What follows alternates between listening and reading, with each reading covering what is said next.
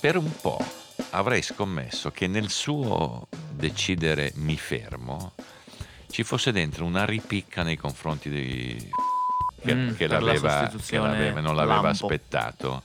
Invece lui ha negato sempre questa cosa. Sì, però secondo me ci sta. Ci, sta, perché ci secondo- sta uno come è capace di dire ah sì, Sì. perdiamo tutte e due, con, con Mhm. quella personalità che aveva. Però arrivava da momenti brutti. Sì. No, certo. Quindi io, io ricordo che andai a intervistarlo a casa di suo cugino a Salisburgo il giorno dopo che lui rientrò, anzi sì, la mattina dopo quando lui rientrò da- dal Giappone. Non mi sembrava uno che aveva giocato, mi sembrava uno molto Provato. sincero dicendo io non ho voluto rischiare, Sì, la sempre- vita è una cosa, le sempre sono detto. un'altra. Boh. Sempre detto. Allora, partiamo? Quando volete. Sì, ma non posso spiegare. Allora, dai, zitto, non cominciare a, a ravanare sui tuoi foglietti del c***o. Allora, pronti? Pronti? Andiamo, eh? Sì.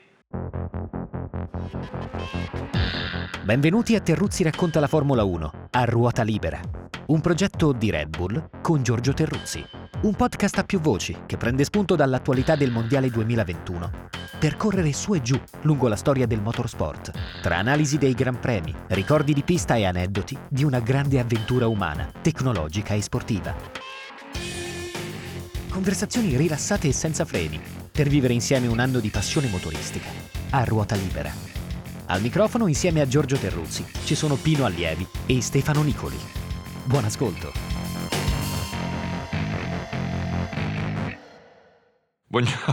Buongiorno, ben ritrovati, fa ridere, allievi fa ridere. Allora, buongiorno, ben ritrovati mm, dentro un finalissimo di stagione molto bello dal punto di vista agonistico, con qualche disturbo di troppo attorno alla coppia Hamilton-Verstappen. Per parlarvi di questo mondiale così interessante, così teso, così incerto e di qualche altro finalissimo di stagione tirato nella storia, nella memoria di molti appassionati. Ovviamente la squadra eh, non cambia, cioè abbiamo Pino Allievi, buongiorno, Che è un dispiacere per me essere qua con voi. Ma lo Vabbè, so. comunque, Lo ci, sappiamo. sto, ci sto fino alla fine. oggi, no, grazie, grazie. e Stefano Nicoli distratto da un- altre attività collaterali che non possiamo raccontare in questo momento, No, ma prego. ormai, eh, ormai lo diamo un po' perdere, perso. dai. Buongiorno. Buongiorno e ben ritrovati. Mi dissocio da ciò che è stato appena detto. Allora, allora, mm, bellissima sfida, eh, eh, un po' troppi di- disagi, co- qualcosa che non funziona secondo me nella gestione, negli arbitri di questo mondiale, troppe cose che non funzionano, però un mondiale che adesso va sui nervi, va su eh, inciampi possibili, sgarberie da ultima ora, cioè siamo dentro un- veramente in un duello corpo a corpo finale, no? Beh, sì, eh, è bello, è molto bello. Io mi auguro che non ci siano gli eccessi, mi auguro che sia un mondiale in cui eh, non siano gli incidenti a decidere. Anche se eh, poi il fatto che tu corra a parità di macchina, perché più o meno corrono così, sempre che la Mercedes non riporti in campo il supermotore, eh, eh, immancabilmente l'equivalenza di prestazione ti porta ad essere vicino al tuo rivale in qualche curva e quindi può scapparci l'u- l'urto, la sbandata, eh, No, anche lo perché sgambetto. Penalità o non penalità abbiamo capito che è una questione a due, perché fai partire Hamilton 39esimo, poi va a finire che se la vede con Verstappen, fai partire Verstappen dietro e arriva lì. Cioè gli altri sono, compresi i compagni di squadra, so- sono di un altro No, passo. i compagni di squadra sono imbarazzanti. Se tu pensi a boh, Bottas, no? Povero. va forte quando ha voglia lui, Sì, no? e non lo Sì, sa in Qatar ha perché. fatto tantissima fatica, No, partito male. poi parte dietro, non però- rimonta, eh, dicono che poi aveva un altro mondo, no- no- non si capisce niente. Perez, che, che è Perez, cioè Perez è partito, cos'era, undicesimo nell'ultimo Sì. Gran Premio. Sì, è uscito, dal- è uscito nel Q2. Cioè, è, è uno che è famoso per le rimonte e tutti dicono come va forte, come va forte. Nessuno considera che poi parte indietro, parte il giorno dopo e Sì. quindi Con con, con i missili che ha arriva sempre alla Certo, fine. sono Però sono piloti inutili. inutili. e ininfluenti per la lotta per il titolo. Concordo. Eh, sì. Quindi non lo so, io vorrei sempre due squadre con due piloti più o meno alla pari, ma quando tu hai dei fenomeni come Mm-mm. Verstappen ed Hamilton è chiaro che alla pari con loro non c'è nessuno. Tra l'altro vedo, vedo Hamilton in strepitosa forma Mm, mm. perché tira dall'inizio alla fine senza sbagliare, proprio un finale di stagione. Lui da quattro Gran Premi non commette errori. No, Errori, proprio sì, forte. mai.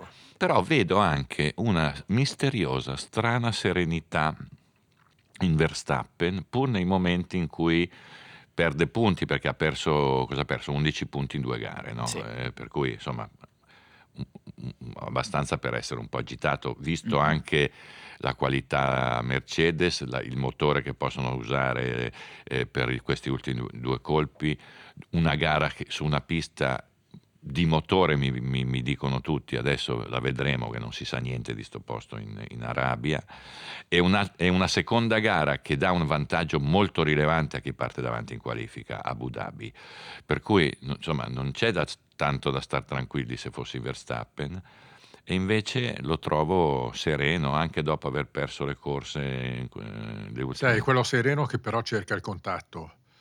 No, quindi forse tanto sereno non è, tanto sicuro non è, ma, ma credo che neanche Hamilton sia proprio si- Mm-mm. così sicuro. Hamilton ha il conforto di avere questo supermotore, perché il discorso è che adesso c'è Che la pare Formula non 1 sia che stato prende in giro la gente dicendo che ah, facciamo il budget cap, 145 milioni di dollari, oh, guai, adesso tutti saranno competitivi, balle.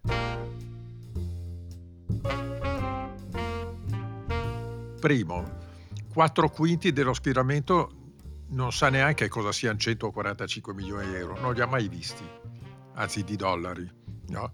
non li ha mai visti, non hanno mai avuto budget superiori agli 80, 90, 100 milioni. Eh, ma soprattutto adesso torniamo ai motori a qualifica perché se la, Red- se la Mercedes ripresenta il motore di, come ha detto Toto Wolff, il motore eh, di in Interlagos Brasile. Mm-mm. per le ultime tre gare significa che loro hanno fatto apposta un motore da qualifica, una qualifica che dura tre gran premi, no? col quale tu hai una manciata di cavalli in più. Eh, puoi permetterti radiatori più piccoli, puoi permetterti una serie di accorgimenti che incidono anche sul telaio. No, puoi permetterti temperature più alte di esercizio dell'olio, che è importantissimo. No? Sì, hai parti E- meccaniche e, meno viaggi con un missile Mm-mm. No, un e missile che dura fatto- tre gran premi e poi lo butti via, esattamente No, come eh, una volta li buttavi via E dopo poi loro hanno 100 fatto il chilometri. colpo vero in Brasile, perché in Ammortizzando tutto. Brasile cioè, è partito dietro due Sì. volte Eh, e dato capisci, con questo corsa. motore si è No, visto. eh, sì, ma poteva aveva- anche andare male, no? Sì. quando parti nel ruffo Non sai cosa... non come sai cosa- come ne vieni fuori, invece è venuto fuori, ha vinto la corsa Mm-mm. pagando zero la penalità del motore, quindi eh, il vantaggio di Hamilton eh, potenzialmente è rilevante. Adesso Adesso vediamo, Vediamo. cosa fa la Honda, perché la Honda Infatti, dovrà reagire se, se- se Mercedes ha un motore così, per forza. ma non c'è più il tempo di cambiare niente, non puoi più rischiare di partire dietro una corsa. eh. Ah, no, Infatti, loro- secondo me, il rimpianto è di aver visto come Verstappen abbia ricostruito la corsa in Qatar pagando 5 posizioni di penalità non per aver cambiato il motore, ma per una penalità vera e propria. Perché parlavamo prima della maturità di Verstappen o comunque del Eh, fatto della appunto. serenità, no? Io all'inizio temevo che lui potesse, come è stato detto pochi secondi fa, partire in mezzo al gruppo è sempre un rischio. Eh, la prima curva in Qatar c'è stata un po' di gazzarra vera, quindi lì il Sì, contatto. Tutti gli hanno dato una mano perché gli hanno lasciato Sì, gli ha lasciato il corridoio libero interno, e- solo Alonso l'ha un po' eh. accompagnato verso l'esterno involontariamente.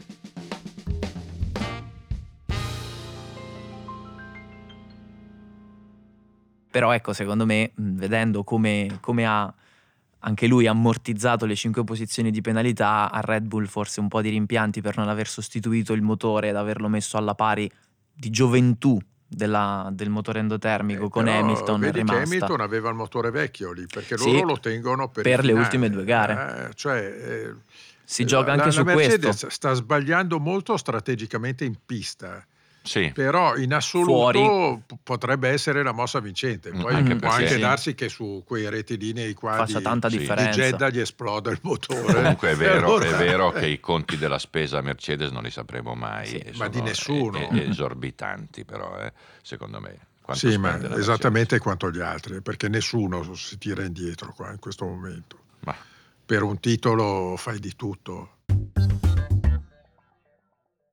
Comunque è stato bello, lo dico al, al netto della mia simpatia, della mia stima, è stato bello che dentro questa sfida, che è una sfida di- che ha dentro anche un potenziale cambio generazionale, sia comparso Fernando Alonso sul podio e, e così Eh in beh, gran è il spolvero. nuovo che avanza, Eh, no? no, Quanti anni no, ha Alonso? No, ma è un, 23? è un in- sì, è un, è un controtempo, sì. è un controtempo. Cioè, mentre noi diciamo, allora, Hamilton o Verstappen, il vecchio campione o il giovane rampante, c'hai uno che è vecchissimo, perché è più vecchio di Hamilton, ha 40 anni, che, che fa una corsa da giovane rampante. Questo è straordinario. secondo me. Ma, eh, guarda che Alonso per la Formula 1 è quello che è Ibrahimovic per il Milan. Tutte e due classe 1981. Alonso eh, nell'ultimo weekend, eh, Alonso ha fatto la gara del secolo, Ibrahimovic ha fatto due gol. Quasi tre. No, eh, quasi tre. Quindi poi dall'altra parte c'è un altro 1981 che è Federer, che mi pare che giochi abbastanza benino. a Sì, tennis però ancora, Federer, no? Federer è un po' in, in calo, cioè comunque si, si risparmia un po' perché non ce la fa. Sì, eh, però questi due eccitano ancora, fanno Sì. ancora titolo. Sì, anche Sì, perché sì. il la- il mo- l'automobilismo non è il tennis dal punto di vista Fisico. fisico, eh. cioè una partita di 5 set di tennis è più- la senti di più secondo me che un gran premio, così a naso. Eh sì, tu che hai fatto la Davis. eh, esatto, sai. ma certo, io per esempio al quinto set, ormai che ho 63 anni, fletto un attimo, Eh, sì. fletto un attimo. Ti ho visto contro Nadal eh, Ma sì. arrancare. Ecco. No, ma insomma, ehm, poi ci sono alcuni invece giovani rampanti che si accendono e si spengono. Io non so, cioè, non capisco del tutto cosa succeda a Gasly tra il sabato e la domenica tante volte, non capisco una sorta di alternanza al di là della rottura del telaio che ha avuto a- in Qatar, bene che- come stia funzionando la testa e l'anima di Leclerc. Mm, mm. Non capisco come funzioni, quanto sia forte Norris, perché è un altro che a certe volte si Sì. eclissa, dei numeri pazzeschi e poi mentre, scompare. mentre temo in un calo abbastanza serio e ormai conclamato di Ricciardo, che era considerato fino all'anno scorso un pilota di prima fascia. tu che sei Eh. legato a Monza e sei tutto il Ricciardo. No, eh, sono tutti nomi sui quali effettivamente a fine stagione qualche dubbio resta, proprio per la loro incostanza e per il fatto che sia difficile capire quali siano le motivazioni che li portano ad avere degli exploit clamorosi in certe situazioni e poi a scomparire con delle macchine delle quali, lo abbiamo detto diverse volte quest'anno, si fa fatica a capire i segreti. Non si sa effettivamente che cosa ci sia dietro al, al metodo di guida, come si guidano queste automobili, si dice che Ricciardo non si sia abituato ancora bene alla McLaren, però Norris comunque con la McLaren ci corre da diverse stagioni e anche lui ha degli, alti, ha- ha degli alti e dei bassi. È difficile. A me, tra quelli che ha nominato Giorgio, quello che effettivamente dà più pensiero in termini ovviamente sportivi è un pochino Leclerc. Perché io inizio a pensare che un pochino il, il fatto di vedere Verstappen, con il quale lui ha combattuto ai tempi del kart in diverse occasioni, anche in maniera piuttosto arcigna, eh, vederlo lì che si gioca il mondiale e Leclerc comunque sono ormai diverse stagioni che Che stagione è per Attende- Leclerc? Quarta. lui ha iniziato in- Quarta sì, comprendente la Sauber, la Sauber esatto lui tre ini- con Ferrari. sì. E E l'altro 7, Verstappen 7. Sì. Cioè sarebbe ora che cominciassero a vincere qualcosa di più. Sì, esatto, però a Leclerc questa chance ancora non arriva. Vede Verstappen, con il quale lui ha sempre combattuto, giocarsi il titolo con Hamilton, che è un po' il dominatore di questa, di questa epoca storica della Formula 1, e non so appunto se qualcosina si stia incrinando. Sì, a livello di serenità proprio. Oltretutto lui ha Sainz che Sì, appena al mal di testa Sainz gli balza davanti. No, sì, sì, eh, escludendo le dinamiche interne proprio io a livello di Senza, serenità. però senza quei colpi Da che, che ha Leclerc, eh, perché sì. Sainz è un buonissimo pilota, però non ha quel colpo magico che ha Leclerc che hanno quelli lì, cioè quei prim- primissimi no, no, talenti. no, no, lì. no, no, certo, è vero. Sì, ma mi sembra un po' il mondo della moto, dove non capisci chi va forte. Guarda il mondo della moto, eh, Quartararo, boh, Mm. scomparso, però ha vinto il mondiale. L'altro, l'ex campione del mondo, Mir? R- Mir. Mir, Mir. oh, Mir. Mir e Rins che vincevano due anni fa, eccetera. Mir quest'anno non ha vinto una gara. inesistenti mai Beh, l'anno scorso ne ha vinta Eh, una, però sì, non sì. è che uno, però, cioè, non mi sì, sorprende. eh, quel Martin di cui tutti Eh, sì. parlano benissimo, boh, l'abbiamo Beh, visto, però, visto però, in un. Gran Premio sembrava il nuovo Martin. Sì, però è un debuttante in MotoGP, Martin. Sì. Adesso non- a parte che non stiamo facendo un podcast sulle moto, ma Sì, Bagnaia. Bagnaia, boh, Eh. scopriamo oggi che era un fenomeno, ma dov'era ieri? No, e anche lui ha- non, è, non è costante. Eh, e- e qua è la ste- E lo non stesso c'è Marquez. Non c'è Marquez. eh. Sì, e non c'è Marquez. Eh, ma qua è la stessa cosa, cioè eh, tutti quelli che abbiamo citato, eh, boh, ci esaltiamo una domenica No, e non, li solo. vediamo più la Ma domenica no, dopo. ma scusate, ma io alcune cose sono misteriose. Allora, l'Alpine ha la metà dei punti della Ferrari e ogni tanto Però ha viene- vinto un gran premio e, e, e- e e va fatto il sul podio. podio. Cioè, ma come, perché? Ma in Qatar andava proprio di più. No, ma perché? Proprio- Cioè, eh, sì. perché la McLaren a un certo ha vinto a Monza e poi ha preso un Fine. pagotto dalla Ferrari su tre gare, quattro gare che sono, sono dietro stabili? Mm-mm. Cioè, non lo capisci, non capisci come mai qualcuno, qualche macchina sto parlando adesso, all'improvviso su quella pista lì butta lì una prestazione che non ha nessuna attinenza con la media delle proprie No, ma è prestazioni. il discorso di, di adattamento alle gomme. no? Eh, C'è chi si adatta, c'è chi non si adatta. Sì, sì, ma Eh, eh, che è poi il discorso Mercedes, perché poi quando la Mercedes ha ritrovato l'assetto che va forte con le medie e con le hard, con le Mm-mm. quali è sempre andata Sì. forte, beh, è tornata in, corsa per il mondiale, cosa che non è successa alla, alla Red Bull, che di- ha preso a essere incostante negli ultimi due Gran Premi come rendimento sulle varie gomme, tant'è vero anche Verstappen è abbastanza disorientato su- da questo aspetto. Sorvolerei sulla, dire, l'inadeguatezza della FIA a governare, ad arbitrare le corse, a essere tempestiva, a essere autorevole sulle questioni tecniche, lasciando il campo aperto a polemiche continue, accuse addirittura di irregolarità palesi.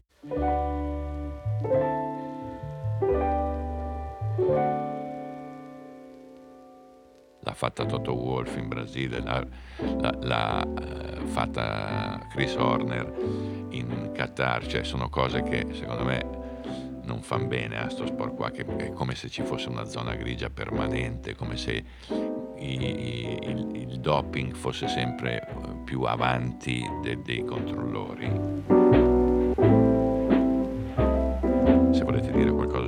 Ma io sono, sono abbastanza stupefatto no? delle 24 ore di tempo per dare per comunicare le infrazioni sulla bandiera gialla, una settimana per decidere di rigettare come era, tutto, come era previsto la, la richiesta a Mercedes di revisione. Insomma, c'è un sacco di... È scandaloso, cioè Sì. tu non puoi Sì, sì. eh, mettere un, un aspirante, uno che si sta giocando il mondiale come Verstappen. Vabbè, è passato con la bandiera gialla senza alzare il piede, cosa che, che fanno in tanti, se, se non quasi tutti. Ma non puoi fargli attendere la penalità per tutta la notte precedente la gara, perché vuol dire che lo metti in condizioni di inferiorità rispetto al suo rivale. No? e poi gli dai, gli viene combinata la sanzione due ore prima del via. Ma dai, ma no, no, no. Infatti, è una cosa che non, non sta necessariamente. Con le telemetrie lo vedono Esatto. in 20 secondi, cioè alzato il piede o non No. l'ha alzato. Cioè, c'erano Fine. le due bandiere E gialle. alzato allora il gli piede, dai sì. 3, 4, 5 posizioni, quello che vuoi, ma non puoi farli aspettare così esattamente come sulle questioni tecniche. Ma anche a Interlagos Cioè- con la penalità per Hamilton della- dell'ala. Ma Beh, lì dell'ala, andato- scusami, un- eh, lì è un fatto di misurazione. Sì, cioè se, No, se- se- o è se- dentro o è esatto. fuori.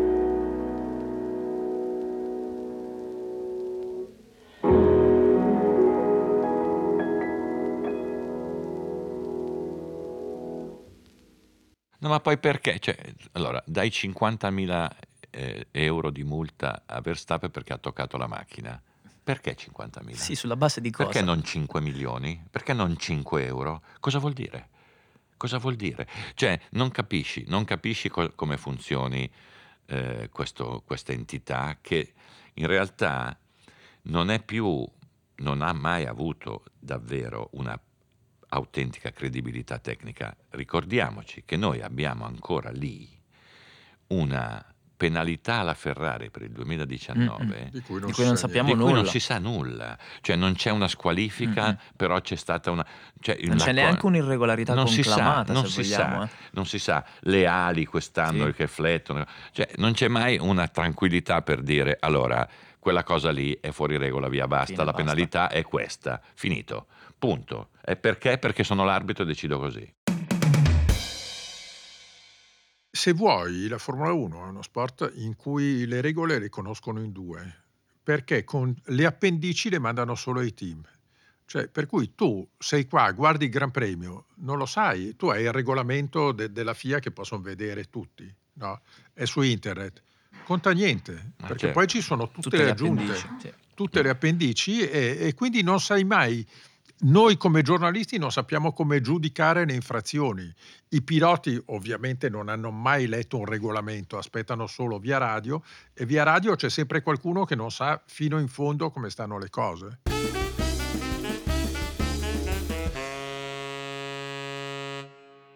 Ma tu cosa ti ricordi quando provasti le prime ali negli anni 70? No, a fine Sì. anni 60, 68, 67 che si rompevano come niente all'Iarama, per esempio. A a Yarama, sì, quando avevamo le ali molto alte con Sì, eh, doppio alettone. doppio alettone che lo- con la manetta a mano lo manovravamo. Io ricordo a Montjuic una volta Eh, Stavo- Eh. mi, mi speravo che ti ricordassi. Sì. Eh, sì. Sì, sì, ero inseguito da ragazzoni, mi è volata via l'ala, Eh, mi sono salvato per miracolo. anche ragazzoni. si Potevo sa- finire in mare. Allora, a proposito di ieri e oggi, è la prima sfida eh, punto a punto che dura un campionato intero dopo cinque anni, perché l'ultima è stata quella in Merce- tutta Mercedes tra Hamilton e Rosberg, con una sorta, io ho sempre letto così, di, come dire, di distrazione di Hamilton nel centro dell'annata che, ha- che poi gli ha impedito, forse ha sottovalutato Rosberg, pensava di recuperare, non ce l'ha fatta recuperare con quella gara finale a Abu Dhabi dove rallentava e quella gioia sfrenata perché non era, ci ha messo l'anima, ma non era nei, nei piani certi di Rosberg vincere quel mondiale. no? sì. E andando indietro mi ricordo il 2012, cioè par- parliamo delle sfide Vettel-Alonso, eh, mi ricordo il 2012 con quella carambola, quel miracolo brasiliano di Vettel e soprattutto la notte del 2010 a Abu Dhabi con quello strafalcione tattico della Ferrari che Mm-mm. proprio è stato una mazzata, cioè gli ha, Sì. gli ha proprio buttato via il titolo di, di Alonso. Lo dico perché quei due anni, ma forse anche soltanto il 2010, se avesse vinto Alonso, la storia della Ferrari di Alonso sarebbe cambiata. Sì. Si Eh, salvava Alonso, si salvava Domenicali, Sono un si sacco di- salvava Sì, sì, sì, Montezemolo. sì, sì. Sì, un sacco di, No? di destini legati a quella mh, momento di, di- di veramente un buco nero Mm-mm. eh, di Chris Dyer al- al- alla tattica. Alla Sì, strategia. però cioè, eh, tutta la colpa venne addossata a Chris Dyer e gli altri? No, certo. Cioè, eh, Lui è il classico nome da... Con Alonso, no. Sì, sì. guarda, mi ricordo che in sala stampa più di una persona, vedendo entrare Alonso nei box a cambiare le gomme, perché entrò Massa per parare Weber, Sì, lo- che Eh in sì, loro sì, sì, loro copiarono- Webber, copiarono Webber. ovvio. ma c'era Vettel in testa e quando entrò Alonso nei box, abbiamo detto in tanti, ha perso il mondiale, perché era talmente evidente che, che non ce l'avrebbe fatta passare tutti gli altri che non avevano eh, cambiato in quella pista lì, Sì. per cui è, è stata una cosa clamorosa. senza ancora il DRS. Con l'altro. lui che chiese, che Sì, chiese via radio, siete sicuri Sì. Perché mi mettete nel traffico? E sì, si rientra. Mamma mia. Una, una gara intera passata dietro la, la, la- La gialla di, di Vitali di Petrov. Petrov. Sì, sì, sì, con due o tre tentativi disperati a ruote fumanti. È stato, è stato brutto. Dunque, in Domenica quella gara lì io- Petrov è l'unica gara che la gente si è accorta che corre. No, ma no, ti No, ricordi? uno È successa una cosa, Pino. unica. Pino, non so se ti ricordi.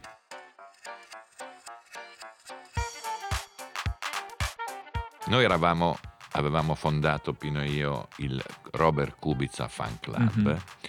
e la eh, qualifica Petrov, credo per l'unica volta, finì davanti a Kubica. Per cui il sabato sera andammo da, Andammo da da Kubica Kubica, dicendo direi. vabbè allora lo sciogliamo, perché Basta, se sei un sì, somaro, Sì, se cioè, sei un paracaro se, così. se ti sta davanti Eh, anche quella lì è per- finita. Allora, il giorno, il giorno dopo, griglia di partenza. perché a, a Kubica non era particolarmente simpatico. No, poi Petrov. figurati Ah, cosa gli girava a lui Sì. Petrov davanti. polacco col L'impossibile, davanti. sì, sì. Allora, il giorno dopo, in- sulla griglia di partenza,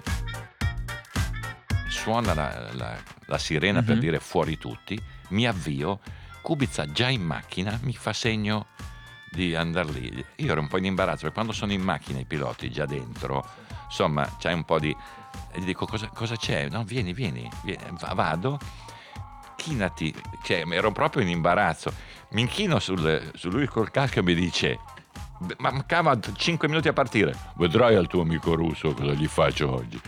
Eh, ma cosa pensi? Sì, sì. No, per dire Kubica. Strepitoso. Quelle due gare lì sono state Brasile. Brasile è ancora più clamoroso perché uno che fa un testacoda al primo giro con- in mezzo al ruffo centrato.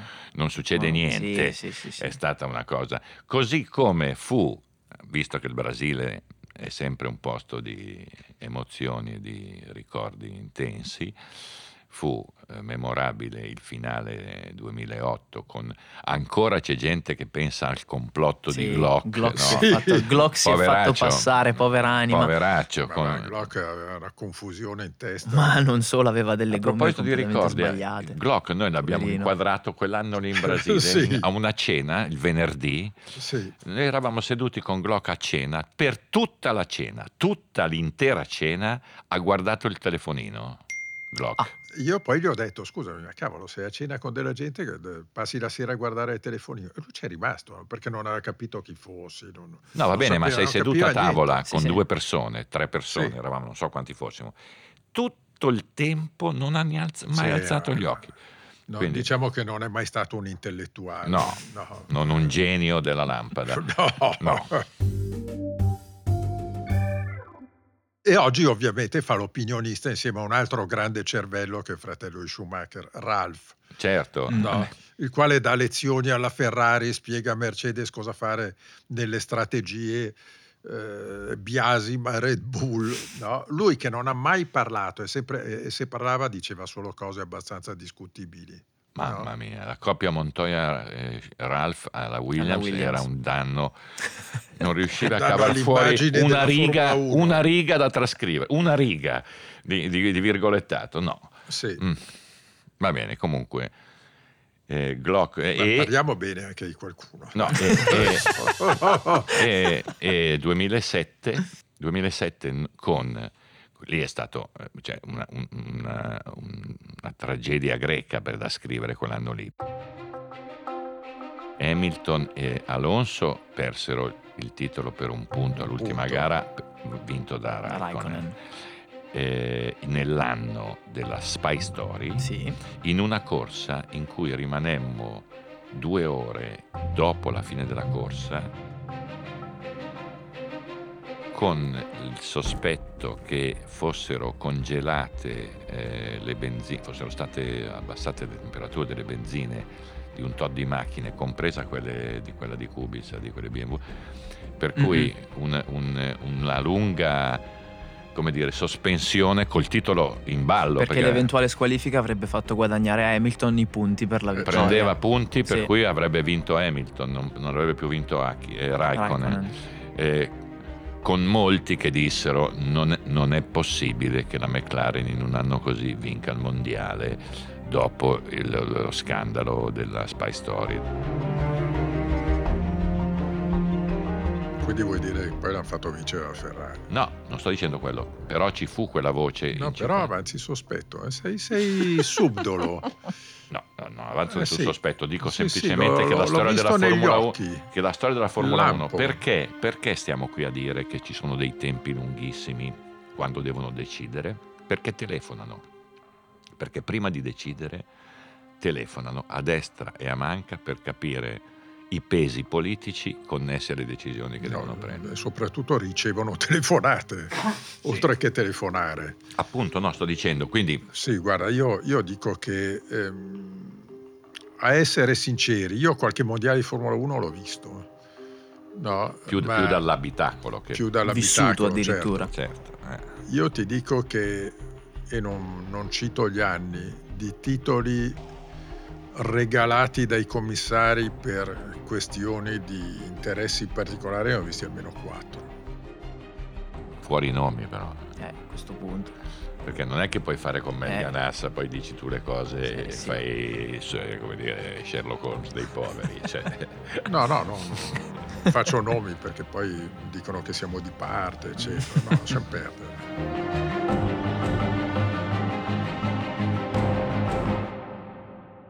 Però ci sono sempre state delle questioni che riguardavano ali, fondi, benzine soprattutto. Sulla storia delle benzine fredde, calde, eccetera, uh. hanno rubato tutti. Sì, sì. No, sulla questione delle, delle ali eh, c'erano le foto che parlavano e la FIA se ne accorgeva quattro gare dopo, dopo che Tizio aveva vinto tre Gran Premi in maniera sospetta. Beh, insomma, non... E lì c'era Charlie Whiting, perché oggi accusano tutti questo Masi rimpiangendo i tempi in cui c'era Charlie White che, che, che, prendeva ordini da, da Tizio e da Caio. E con questo anche Charlie Whiting l'abbiamo, l'abbiamo dissato. Sì, sì. Benissimo. Sì. Non so, su chi ci accaniamo. So, Oggi perché... su, di, di, chi è che potremmo È un tiro al piattello. Io parlerei di nuovo bene di Alonso, che appunto è uno che poteva avere in tasca quattro titoli mondiali pienamente Meritati. strameritati. Mm, mm, sì, sì, sì, no? E invece ne ha qualcuno di meno, eh, c'è Hamilton che ne ha qualcuno di più, eh, Vettel qualcuno di più. Eh, io devo dire che in quegli anni lì c'era l'invidia di eh, Alonso ed Hamilton che erano alleati nei confronti della, della Red, Bull. Red Bull che andava troppo forte e loro detestavano Vettel. Eh, sì. In quegli anni che Alonso disse io perdo i titoli non contro un pilota ma contro una macchina. Certo, sì, no, certo, sì, era proprio alle rastico. conferenze stampa lo punzecchiavano dandosi di gomito insieme. Eh, poi Fettel invece ha fatto una bella carriera fino a un certo punto. A un certo punto, ha, dopo aver dato tutto a. Beh, insomma, uno che vince quattro mondiali, altro che bella carriera. Eh. Sì, no, ma devo dire che è vero che lui eh, in Brasile fece il testa a coda, si ritrovò credo diciassettesimo e arrivò quarto. No, no? Ma il problema è che no, aveva la ma, macchina che funzionava. Aveva la macchina sì, che sì, funzionava, sì, ma lui andava forte. Proprio, cioè, c'è stato un momento in cui Fettel andava no, forte. Sì, sì, sì, tanto forte. Faceva i giri veloci alla fine delle gare, veramente... Eh, non era il Fettel di oggi che sembra suo cugino che faceva il meccanico a Kerpen.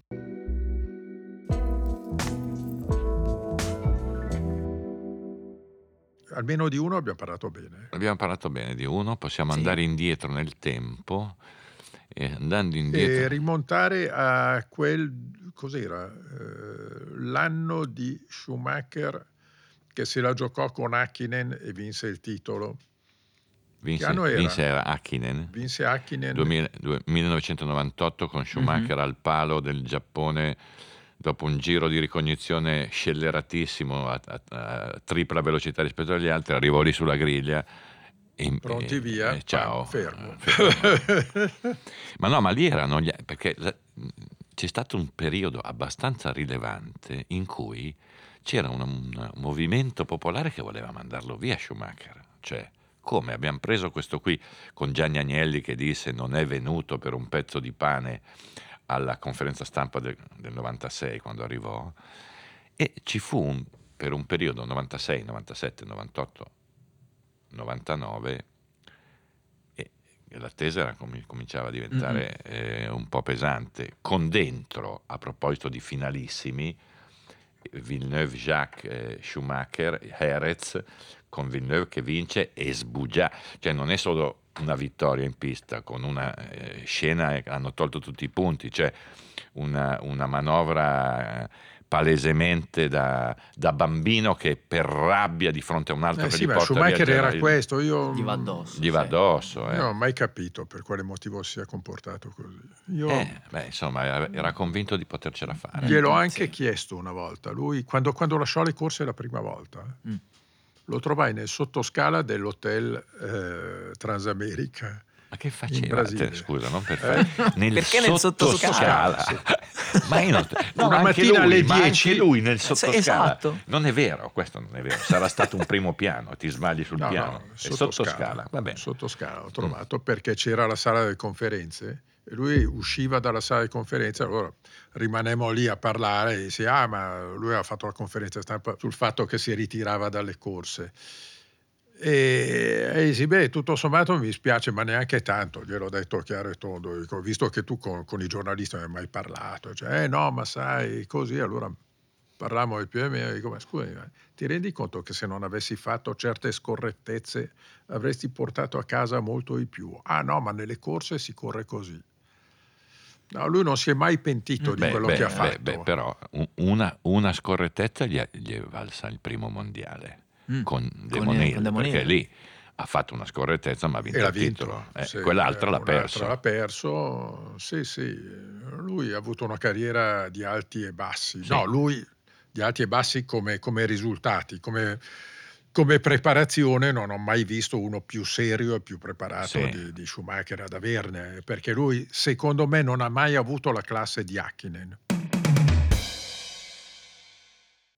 Hakkinen guidava da Dio, Schumacher guidava forte, che è tutt'altra cosa. Se voi fate caso alla carriera di, alle vittorie di Schumacher, quante ne, ne- ne ha fatte? 90, 100? 92, Eh. 92 credo. Novan- Andando a memoria 92. Lui, lui nella seconda parte dei Gran Premi è sempre andato più forte degli altri. Sì, ma- ed era anche più lucido per un motivo molto semplice, perché lui fisicamente era incredibilmente più preparato di tutti i suoi avversari. sì, beh, comunque. io, Lui non aveva la classe di, di Hakkinen. Di avversari stratosferici ne ha incontrati pochi, però al di là di questo lui è uno che bravissimo. 91. 91, sì. Grande serietà, determinazione, applicazione, viveva solo di quello.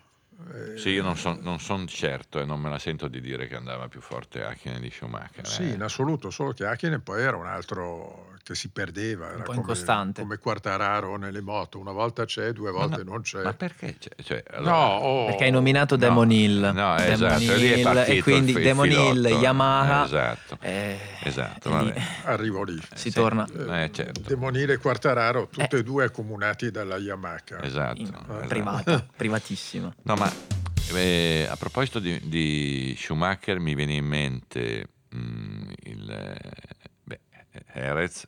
Mhm.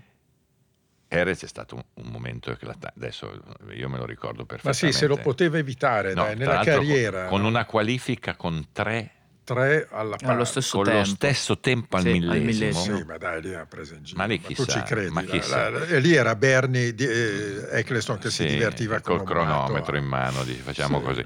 Facciamo No, così. ma la cosa più straordinaria fu perché Jacques Villeneuve ha avuto una carriera bizzarra, cioè lui aveva questo conto da regolare col padre, per cui ha vinto il mondiale e si è perso. Finito. finito. Però quella mossa lì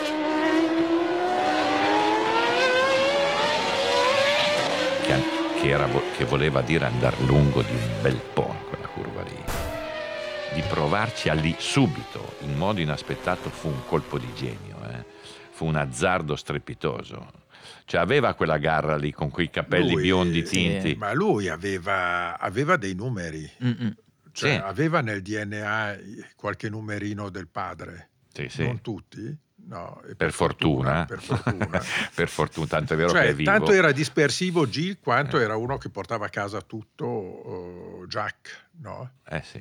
Quando lui passò all'esterno, eh, Schumacher eh, al- all'Estoril, Mm, mhm, Sì. eh, beh, eh, mica tanti l'avevano fatto. No. Per No, no, no, Schumacher no, fu uno infatti. shock e Oh, lui, a Paul, capire. Paul al debutto in Sì, sì, Australia. sì. Paul andava al forte, debutto, eh. insomma, è uno Andava che forte. Eh, sì. per, per un anno è andato forte. A Mm, me sì. ricorda un po' la parabola del Boreto, che è andato Due forte anni. due anni. Due anni. Due anni è andato forte e poi, poi si sono persi perché forse perché appagati, non so, gratificati dai quattrini o forse per obiettivi raggiunti. Villeneuve Mm. una volta raggiunto l'obiettivo di vincere il titolo che suo padre Non aveva... non, Non era aveva riuscito vinto. a prendere, beh, ho detto vabbè basta. Quello che dovevo fare l'ho fatto, quello che volevo Eh, fare lo l'ho stesso fatto. Vettel Può darsi, che poi tutti lo accusano perché l'anno dopo il quarto titolo Ricciardo era andato più forte di lui, aveva vinto un paio di gran premi.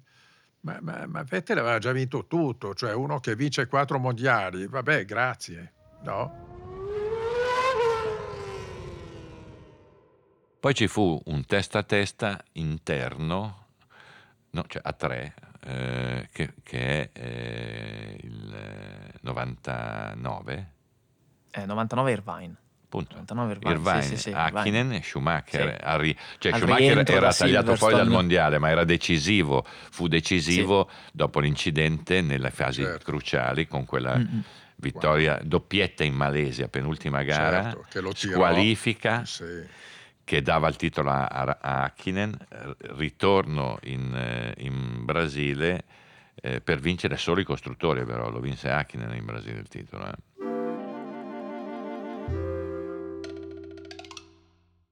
Sì, sì, sì. Eh, Nessuno ha mai capito il giallo di misure che si restringono passando dalla Eh, sì. Malesia a Parigi. È un, è un romanzo, No, anche quello di boh, Sepolto. Non è una maglietta che tu la lavi, eh, eh, lì sono dati, cifre.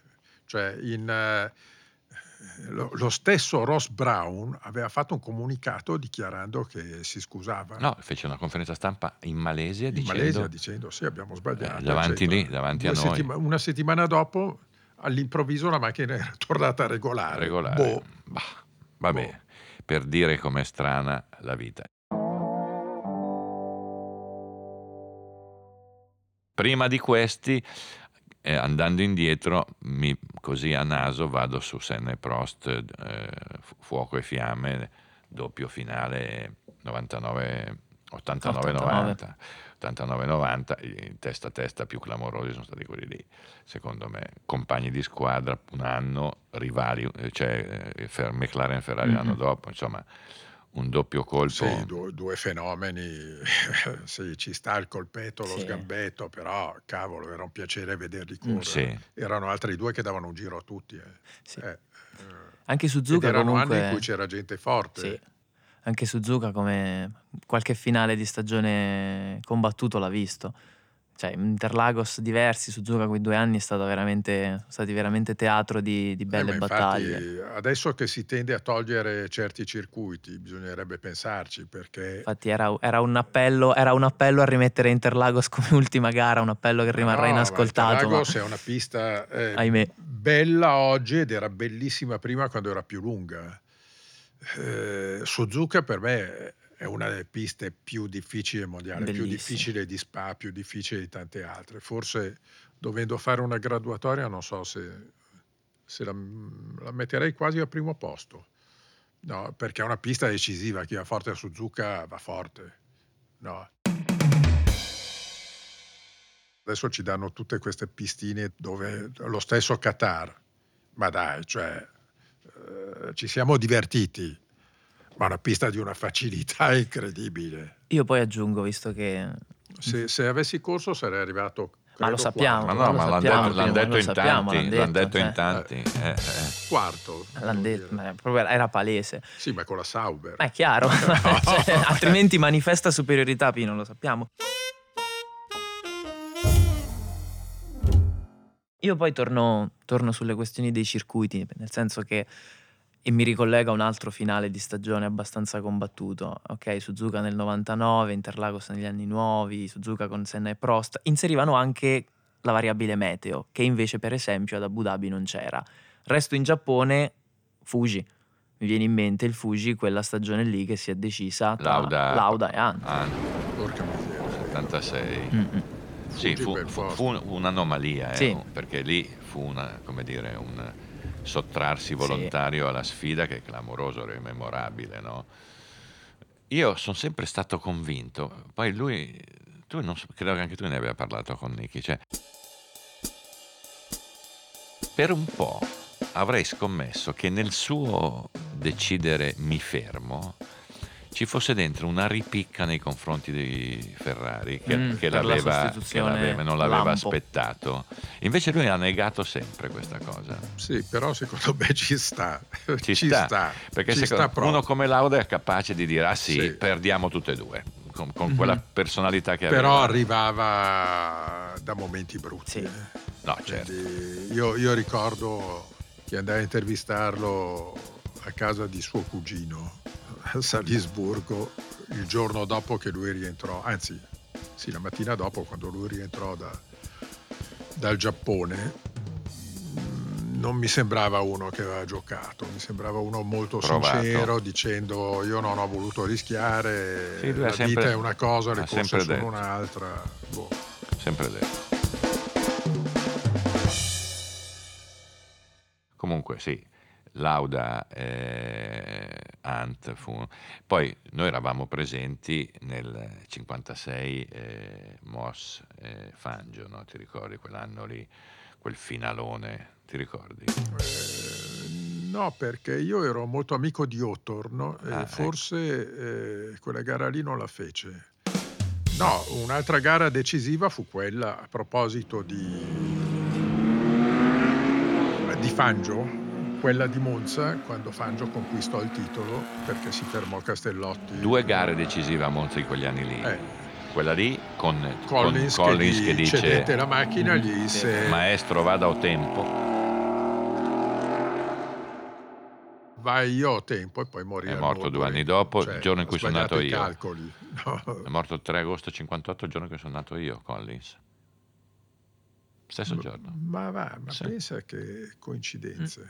E poi Monza, Monza, titolo, perché noi ricordiamo sempre il titolo di Rindt, Mhm. unico titolo assegnato alla Posto. memoria, peraltro morto a Monza con una Mhm. rincorsa poi andata male di Jack Hicks, che peraltro ha sempre detto meglio così, era giusto che vincesse da quel signore che è, ma mh, nel 61 Von Trips, morto a Mm, Monza sì. con, eh, mi sembra, 14 spettatori Sì. o 11 Sì, spettatori sì, morti, Ferrari era- avrebbe vinto il titolo, Il titolo, certo. e invece lo vinse proprio per questo eh, Filì, il suo che- compagno di squadra. che a eh, Ferrari non piaceva, cioè Ferrari sbavava per Von Trips, che era uno dei modi gentili, eccetera, mentre non gli piaceva, Beh, anche, anche però io... non gli mi- piaceva il per due motivi. Primo perché lo considerava adatto ai prototipi, prototipi, secondo perché non gare gli due. piaceva l'amorosa di Dennis McClugy, che sì, vero, che era- faceva la giornalista e scriveva contro Ferrari, quindi Ferrari non, non lo reggeva. Comunque io ricordo, ho un sacco di buoni ricordi di Filil, che per persona deliziosa, carinissimo, appassionatissimo, sapeva Uh, de- delle macchine storiche, ha restaurato macchine, Certo. una persona carinissima che ha Come girato ringraziamento il figlio gli ha messo all'asta qualche Tutto? mese fa tutto. tutto, complimenti vivissimi. Sì, caschi, mutande. Niente, niente, chi se ne frega è a lei.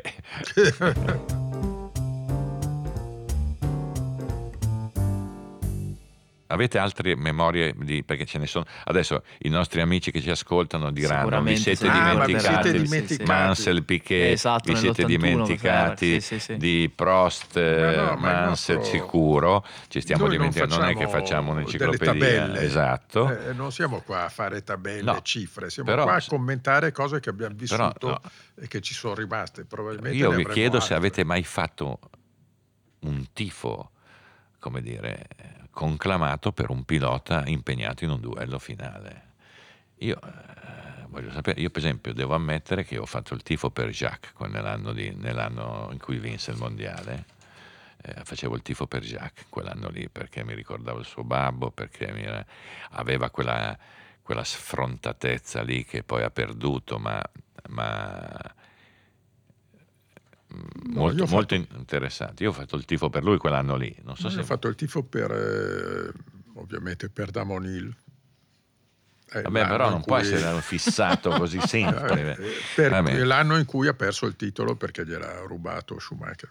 Quindi No, ma- tutte e due siamo contro Schumacher. per- 94. Eh, Beh, io quell'anno lì anch'io tifavo da Monil perché eh, da Segnano Eh sì. ovviamente tiravo lì, no, eh, tiravo contro eh, all'inizio con Schumacher. Eh, vabbè, quindi abbiamo rivelato le nostre debolezze. Esatto, Eh, fossero solo queste. Pre- eh, prego, dottore. Nico Rosberg, Ah, tifavi per lui. assolutamente sì. Mi, mi piaceva come stava affrontando la stagione e l'intensità che ci aveva messo. Sì, anche, anche a me piaceva. Nico mm, mi ha sempre divertito. L'ho conosciuto quando era un ragazzino che correva con i kart.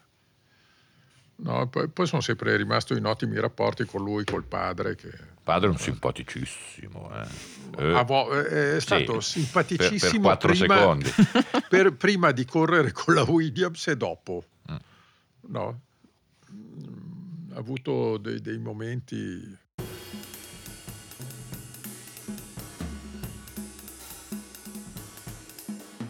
padre era uno esilarante, cioè, cioè io mi sono divertito a matti quando eh, Checche correva prima di arrivare in Formula 1, perché era un po' un cazzaro così, discoteche eccetera. Poi quando è arrivato la Williams, che la Williams di quegli anni lì è stata la squadra più antipatica, a proposito oggi... Oggi, oggi è, oggi è più eccezionale. antipatica di quel periodo, eh, costrinsero Rosberg a tacere, eccetera, si chiuse. Eh, poi, come mi disse Stewart, eh, tu i piloti eh, devi giudicarli dopo il primo milione di euro. Se rimangono gli stessi, Va bene. eh, vuol dire, altrimenti sono Mm, diversi. sì. E Rosberg di milioni di euro ne ha guadagnati parecchi, è tornato a se stesso dopo aver smesso, no? Ti ricordi, siamo andati al DTM con Sì, lui, sta- lì è stato carinissimo. No, ma, perché lui è, eravamo è così con Berger, perché però. era così. No, siamo andati da soli, eh, con- No, c'era anche Gerard sul suo camion che siamo stati lì a chiacchierare. Sì, eh, siamo andati alla gara del DTM che stava vincendo Rust, che era il pilota di, Mm. eh, di Rosberg, del suo team. Siamo andati a metà della gara nella quale Rust sul bagnato stava rimontando, eccetera. Entriamo nel motorhome di Rosberg e cosa stava facendo che Rosberg? Stava guardando la gara delle MotoGP. sì, stava guardando le moto. Noi siamo- eravamo stati invitati eh, da Gerard Berger a vedere una gara di DTM e quindi abbiamo Come fatto ospiti d'onore. Oh, ospiti Chiaramente- d'onore, chiaramente, cioè, tappeto certo, rosso, ma- autista, Beh, però ci hanno trattato ormai. bene, però. Ah, beh, certo. Ci hanno trattato bene, ci siamo anche divertiti perché i box del DTM, così con i vetri laterali per guardare, beh, eh, stai lì, un appassionato di, di Stai auto, lì una stai lì una, giornata, una sì, sì. giornata. Poi abbiamo visto la prima gara della storia della Formula Donne. Sì, della Da- FV, come si chiama? No, la W Series, la- la- quella attuale. sì, la la- W- sì, sì, la prima gara della storia dove ci hanno fatto noi. parlare con tutte queste ragazze che con- erano convinte che fossimo delle persone serie, che avremmo scritto chissà cosa su di loro. Sì, abbiamo fatto una riga. Niente, zero. Beh, però abbiamo Zero. chiacchierato un po', come dire. Beh, grazie, buonanotte.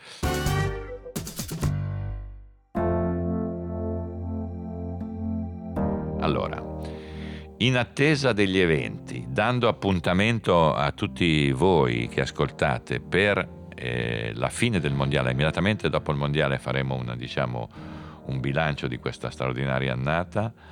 Eh, in attesa di vedere cosa succede tra questo misterioso circuito arabo e il, rinnovato, modificato circuito di Abu Dhabi, ringraziamo chi ha avuto la pazienza e la cioè, quindi ringrazi me che ho no, avuto la pazienza di ascoltarti. No, di, no, beh, ah, no, speravo.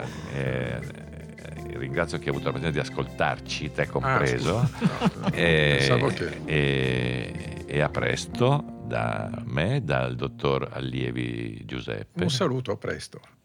E dal Ganassa eh, Stefano Nicoli. A presto, grazie. Grazie. Avete ascoltato Terruzzi racconta la Formula 1 a ruota libera, un progetto di Red Bull con Giorgio Terruzzi. Se volete unirvi alla conversazione, lasciate una recensione su Apple Podcast. E per non perdervi nessuna puntata, iscrivetevi sulla vostra piattaforma d'ascolto preferita o cliccate su Segui se usate Spotify.